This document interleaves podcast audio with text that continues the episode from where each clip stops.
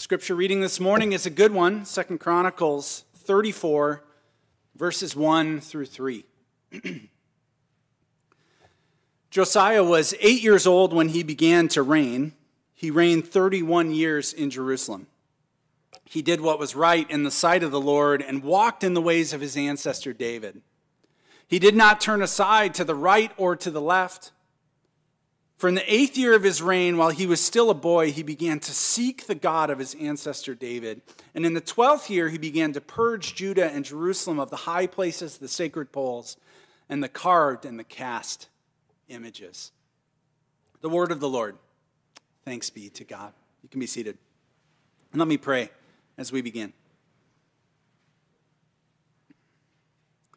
Lord, may the words of my mouth and the meditations of all of our hearts be acceptable in your sight, O Lord, our rock and our redeemer. Amen.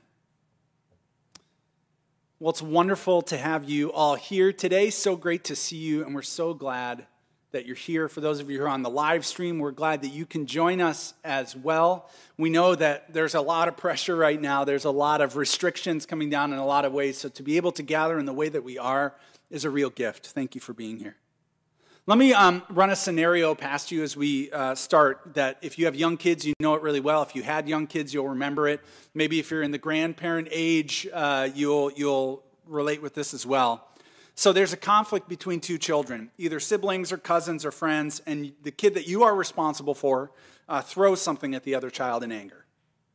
So what do? You pull that child aside, and you explain to them in the most plain, non-emotional way possible that what they did was wrong. Right? You explain to them why it was wrong. And then they have to go and make it right. It's not enough to just know that it was wrong. They have to go and make it right. They need to apologize for their behavior. And then after that great pep talk that you gave to them, they walk over to the child that they have wronged and they say, sorry, in a flat, perfunctory sort of manner, and they start to walk away. What do you do as a parent? Of course, that is not an acceptable response, correct? They need to mean what they're saying. So they have to go back and they have to say sorry again, but this time it has to come from their heart, and they have to explain why they did wrong, and they need to do it with clarity. Sometimes children need help knowing how to apologize for things. But I think if any of you are watching the world today, you know that adults aren't really any better, and we need some help sometimes too. How many non-apology apologies have you heard from adults in your life? If I said anything to offend you, I'm sorry, right? Or I apologize for that, but that kind of thing. I think we all need help sometimes in properly knowing how to say sorry, and then to not just say it in a perfunctory way, but begin to actually make things right.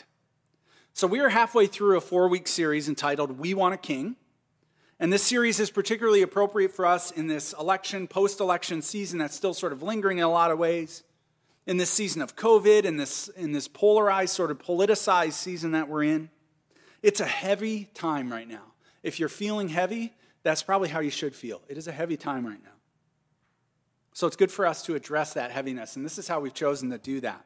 That phrase, we want a king, comes from 1 Samuel chapter 8, where the people of Israel ask for a king, even though God is already serving as their king. God, Yahweh, the God of Israel. And this God, Yahweh, never intended his people, Israel, to be like every other nation that had kings, that had monarchies, that had warrior kings. So the guiding premise of this series has been that the division and confusion and polarization that we feel and that we're experiencing very viscerally right now isn't as unprecedented as it may seem. We might throw that word around. And I've said this a couple weeks now, and maybe you know it by heart. If there's biblical precedence for the season that we are in and what we're experiencing, that means that there also must be biblical wisdom for us to glean. And that's what we're trying to do. So in the first 2 weeks, we looked at two hallmarks of divided kingdoms. Just as a little bit of review. First, we recognize that in divided kingdoms, the people reject God and they misplace their hope in earthly leaders. They choose earthly leaders instead. Second, we talked about last week, they replace God with idols. Those earthly leaders oftentimes become idol figures for us, and those leaders lead us into more adultery in our lives. So those are the problems. The same ones that Israel faced, the ones that we face today in our divided culture. Now, we've recognized what we've done wrong in the last couple weeks, our part in that division that we experience. It's not outside of us. It's not somebody else. It's also in us, right? It's in our families. It's in our hearts. Our rejection of God, our replacing of God with idols, with objects that are not worthy of worship. So we need to learn to say sorry like we mean it, and we need to learn how to make it right, to make amends. So the next 2 weeks are going to be a little different. These first 2 weeks, we talked about the hallmarks of a divided nation, how we got here, and now the next 2 weeks are how we can pick up the pieces and put them back together. We're going to get practical over the next 2 Sundays on how we can combat division. And again, thankfully, it is Scripture that leads the way in this for us, with a story of hope and goodness in the midst of a lot of pain and difficulty. So we left off last week in the divided kingdom of Israel. We had just had 90 years of united rule under one king, 3 different kings over those 90 years, Saul, David, and Solomon. We saw the good qualities and the bad qualities of them last week. And then the kingdom after Solomon divides into 2 nations, north and south, and they each have their own kings. And it's really, honestly, a rotten procession of kings. If you read through 1 and 2 Kings, 1 and 2 Chronicles, and you follow the chains of these kings in Israel and in Judah, the divided nations, you see over and over again the description of these kings is they did evil in the sight of the Lord. They turned away from David's way. They died a horrible death. It's just depressing to read over and over again this procession of really bad kings. But there's one king, King Josiah, who didn't follow this pattern. And he becomes instructive for us. Now, I think it's tempting to look at the life of King Josiah and go, see, that's the kind of leader we need to elect. That's the kind of leader we need to put in power. And certainly we can pray for that. But remember, we're not putting our hope in earthly leaders. Even the best earthly leaders fail us. Instead, I think that King Josiah models for each and every one of us how to combat division, even in the midst of the most divided times. And to combat division, what does Josiah do? He combats division with repentance. So Josiah was the king of the southern kingdom of Judah from 640 BC to 609 BC. He took over the kingship at age 8. Pretty awesome, right? At the age of 8. And the text tells us that he did what was right in the sight of the Lord. He walked in the ways of his ancestor David. What was David's nickname? A man after God's own heart. He didn't turn from the right or the left.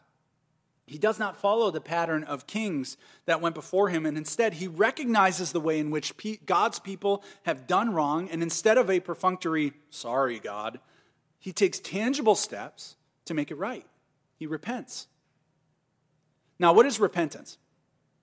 The Hebrew word for repentance is a beautiful word. Most Hebrew words, I think, are pretty beautiful. But the word for repentance in Hebrew is teshuvah.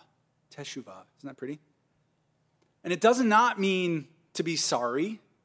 It doesn't mean to feel bad or to apologize or to wallow. Teshuvah literally means, if you parse out that word, to turn back to God. The imagery is like someone with their hands on your shoulders going, nope, not that direction, this direction. To turn back to God. It's recognizing, hey, I'm headed in the wrong direction and I need to reorient myself back on track. Repentance is not just an admission of wrongdoing or brokenness, but it is a reorienting. It's a decisive action to return to God and to get back on track. And my friends, hear me clearly. No president is going to cure our divisions. No policy is going to make everything right. There's no Senate control that's going to set us on an absolute right path. And I'm hopeful that we've headed into a new season here. And maybe this new season is going to be helpful for us in any number of ways, but it's not going to solve our division. It's when the people of God repent, reorient their lives, recognize that we're off track, and reorient back towards God, that we can actually have hope of healing the division and confusion that we experience. Things like racism and inequality don't go away simply by saying, sorry. It doesn't happen. They require repentance. So when we show contempt for other people, we demonize other people, we don't just say, sorry. We make decisive changes. And Josiah models this repentance for us. And I think he's a fantastic character. In fact, Josiah takes four tangible steps in 2 Chronicles 34 and 35. If you want to read his story, 2 Chronicles 34 and 35, it's basically just two chapters. But let me walk through these four tangible steps of repentance that Josiah takes.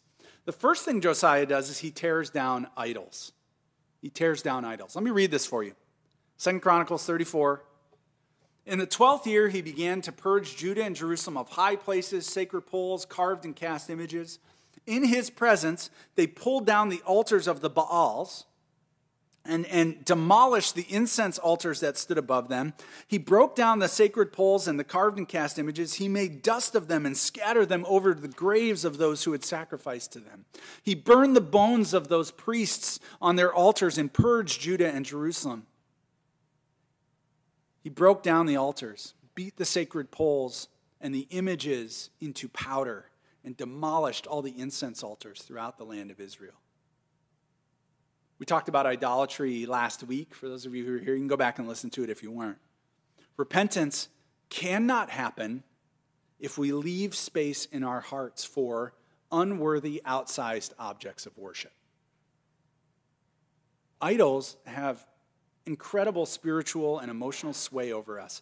And what does Josiah do? The first thing he does in his kingship that we read about, at least, is that he goes straight to those places of overt idolatry and he destroys them. He destroys them utterly. Some of you were here last week and you were able to sort of identify those idols in your life. Both heart idols and cultural idols we talked about. We need to identify those as quickly as possible and we need to destroy them. If your social media feed is an idol for you, deactivate it. If your work is an idol for you, take a week off, go see a counselor, and start talking about work-life balance. If your idols are ideological or political, I ask you to surrender those to God and ask Him to abolish them in your heart and your mind. Whatever that idol is, go after it and destroy it. I think it's notable that Josiah destroyed these idols publicly, by the way. I think if we're trying to do this all on our own with no one else really knowing what we're trying to destroy, it's probably not going to work very well. It's good for us to bring other people along, make this visible to other people for our sake and for the sake of accountability going forward as well. So first he tears down idols. Second thing he does is he restores worship. In the 18th year of his reign, this is continuing in chapter 34, 2 Chronicles. In the 18th year of his reign, when he had purged the land and the house, he sent Shaphan, son of Azaliah, Maasiah, the governor of the city, and Joah, son of Joahaz, the recorder, to repair the house of the Lord. They came to the priest Hilkiah and delivered the money that had been brought into the house of the Lord, which the Levites, the keepers of the threshold, had collected from Manasseh and Ephraim, and from all the remnant of Israel, and from all of Judah and Benjamin and the inhabitants of Jerusalem. And they delivered it to the workers who had the oversight of the house of the Lord, and the workers who were working in the house of the Lord gave it for repairing and restoring the temple. Interesting, right? That once the idols have been demolished, there's room in Israel to worship again.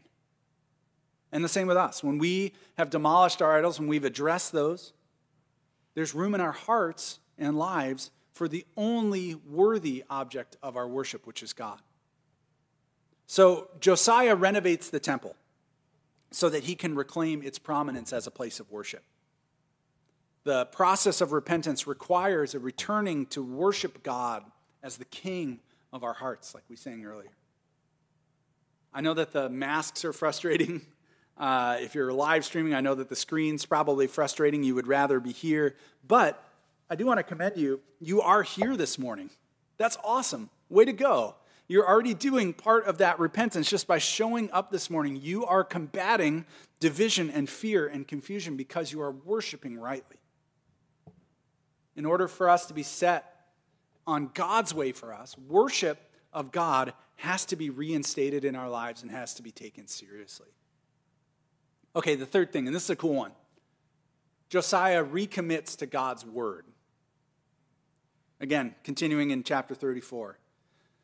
While they were bringing out the money that had been brought into the house of the Lord, the priest Hilkiah found the book of the law of the Lord given through Moses. Hilkiah said to the secretary Shaphan, I found the book of the law in the house of the Lord. And Hilkiah gave him the book, and he brought the book to the king. The priest Hilkiah has given me a book, Shaphan said, and read it aloud to the king. Can you imagine that? Reading aloud, hearing this for the first time. Go inquire of the Lord for me and those who are left in Israel and Judah concerning the words of this book that's been found. For the wrath of the Lord has been poured out on us, and it's great, because our ancestors didn't keep the word of the Lord to act in accordance with all that is written in this book. So the king sends word and gathers together all the elders of Judah and Jerusalem. And he goes up to the house of the Lord with all the people of Judah, the inhabitants of Jerusalem, the priests and the Levites, both great and small. He read in their hearing all the words of the book of the covenant that had been found in the house of the Lord. And the king stood in his place and made covenant before the Lord to follow the Lord, keeping his commandments, his decrees, his statutes, with all his heart and with all his soul, to perform the words of the covenant that were written in this book. And then he made all who were present in Jerusalem and Benjamin pledge themselves to this book. And they acted according to the covenant of God, the God of their ancestors. So, just so you can get your head around this part of the story, for generations, the book of the law, the Torah, the first 5 books of our Bible, the Holy Scriptures, had been totally forgotten and lost. King after king didn't even go searching for them. They just didn't even care that it was there. But when Josiah uncovers this book as they're renovating the temple, he mourns at all that he's been missing and all the people have been missing. And he gathers the people together and he reads the first 5 books of the Bible in their hearing. Can you just sort of visualize that? Hey, we found this book. We think it's important. We're going to read it aloud and sort of learn together. Listen, we can't reorient our lives towards God without reorienting ourselves to God's word. That's how God has chosen, in large part, to reveal himself to us. We need to mourn what we've been missing if we have not been deeply immersed in God's word. And we need to start reading it ourselves and reading it together and hearing it together in new ways. I'm quite sure that as they were sitting in that assembly, that some of the words that they received were difficult for them. Surely it pained them to realize how far they had strayed and what kind of work it would take for them to return to God. And I don't think it's any different for us today when we encounter God's word. But what did they do? They trusted God's word and they committed themselves to it. In fact, Josiah renews a covenant with God, which is essentially saying, God, you've been faithful and we haven't, so we're recommitting ourselves to you now. We're entering back into right relationship with you. That is a wonderful model for us, and it's Scripture that's the catalyst for that. And then the 4th thing that Josiah does is he reinstates the Passover. He reinstates the Passover. This is from 2 Chronicles 35, and I jump around a little bit. You can read it a little bit later if you want to. Josiah kept a Passover to the Lord in Jerusalem. They slaughtered the Passover lamb on the 14th day of the month, and he appointed the priests to their offices and encouraged them in the service of the house of the Lord. Make preparations for your ancestral houses by your divisions, following the written directions of King David of Israel and the written directions of his son Solomon. Take position in the holy place. Slaughter the Passover lamb. Sanctify yourselves on behalf of your kindred. Make preparations acting according to the word of the Lord by Moses. And the people of Israel who were present kept the Passover at that time and the festival of unleavened bread for 7 days. No Passover like it had been kept in Israel since the days of the prophet Samuel. None of the kings of Israel had kept such a Passover as was kept by Josiah, by the priests and the Levites and all of Judah and Israel who were present, and by the inhabitants of Jerusalem. When I read this part of Josiah's story, I've been preparing for this for months, right? This sermon series. When I read this months ago, I actually ran into Joy's office, and I was like, Pastor Joy's office, and I was like, did you know this? Did you know that Josiah instituted this Passover? What's the Passover? It's this meal that happened to commemorate the beginning of the end of Israel's slavery in Egypt. And God commanded that they always keep a Passover so that they don't forget God's goodness there, always. And yet, according to the chronicler, and this is what blew me away, King Saul didn't keep the Passover. King David, the man after God's own heart, he didn't keep the Passover. Solomon, the one who built the temple in the first place, did not keep the Passover. But Josiah did. That blew me away. He took God's words and commands seriously. Now, maybe you've taken part in a Passover meal before. I know that I have, but it's not part of our Christian calendar, right, in the same way, because it's superseded and reclaimed in many ways by Jesus. More on that next week, so come on back. We'll talk about that.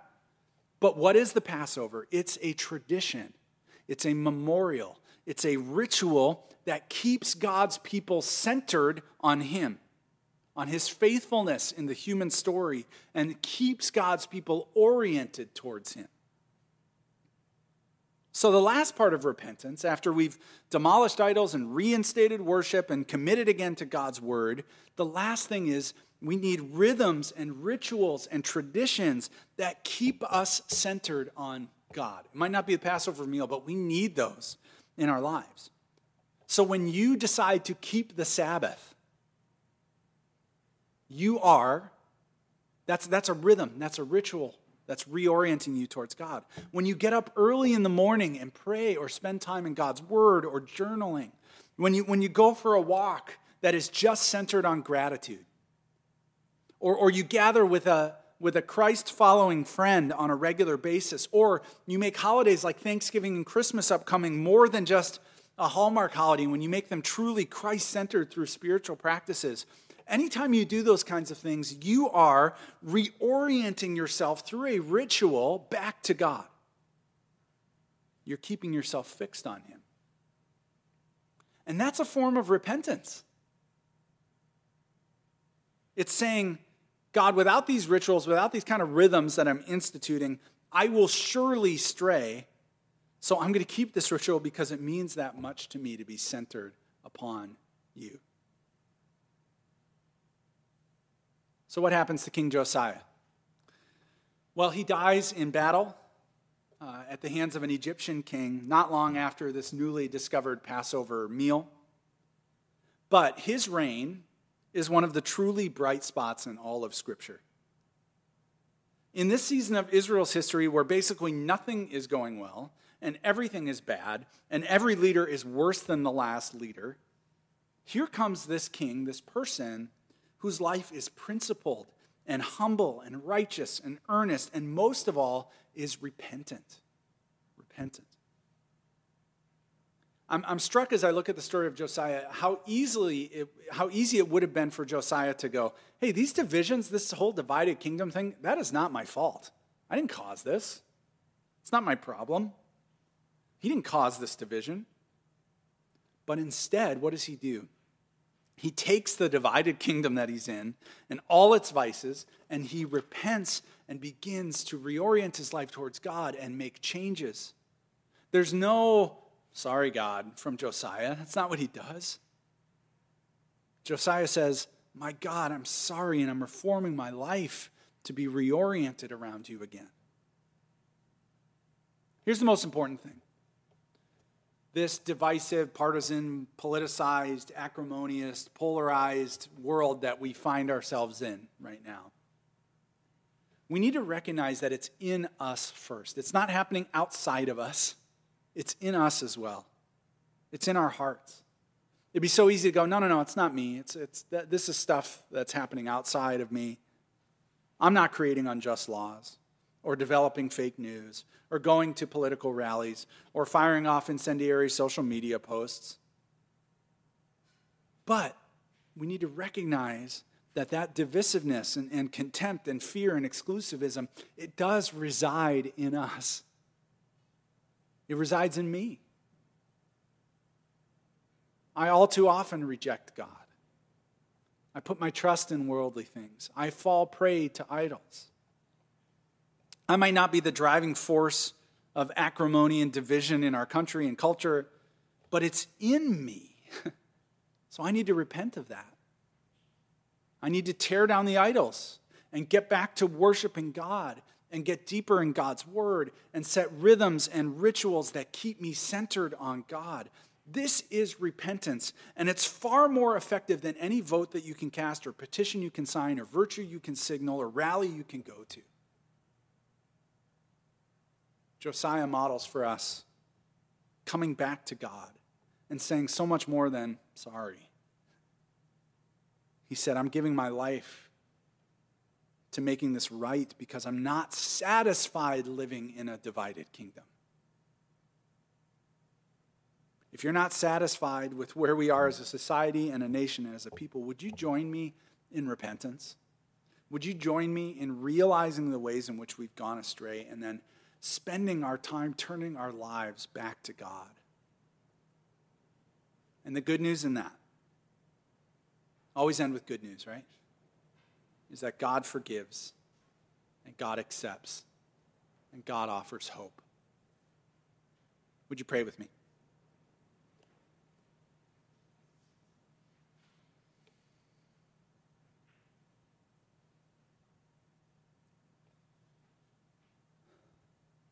Lord God, we thank you for this example, this sterling example of King Josiah in a time of great division and difficulty and confusion and acrimony and war and anger.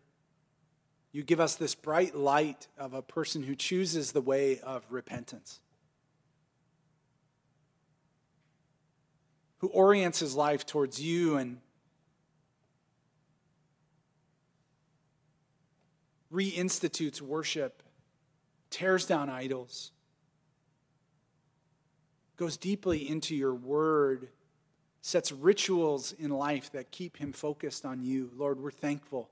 Lord, what a ray of hope he is, that even in a time of scripture that's so hard to read about and so discouraging and frustrating, that here comes this good man who models for us what it means to combat division but through repentance. Thank you for King Josiah. And Lord, I know that his work of repentance and reforming in his life did not save Israel's people from their sin, did not save them from exile, did not spare them every ill, did not permanently turn them towards you. But Lord, for those years that you gave him breath, Lord, you brought about a peace through this person, this king, this man.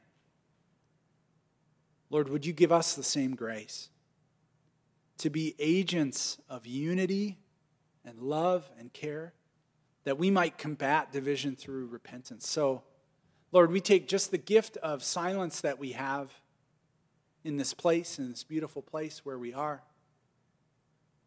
and we just lift up each of those things that Josiah models for us in our own lives. Lord, would you reveal our idols to us in this time? And might we hand those over to you and ask your help in abolishing them. We take just a moment to identify those, Lord, and lay them before you.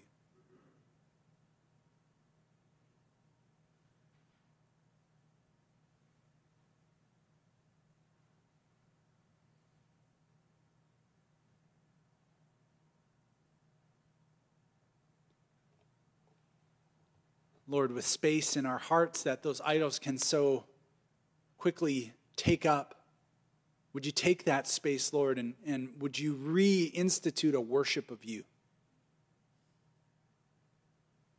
Might we reinstitute a worship of you, the only one who is worthy in our lives?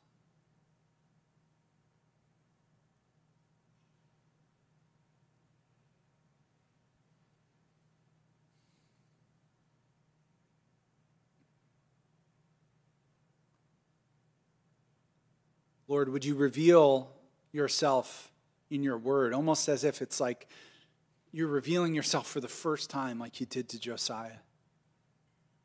Would your scripture speak to us in such a way that it cuts to our hearts and causes change in our lives? Lord, would you create in us a heart that wants to recommit ourselves to your word?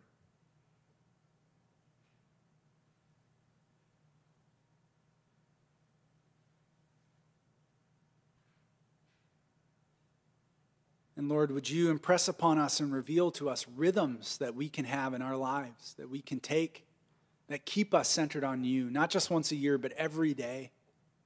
Rhythms, rituals that we have that cause us to return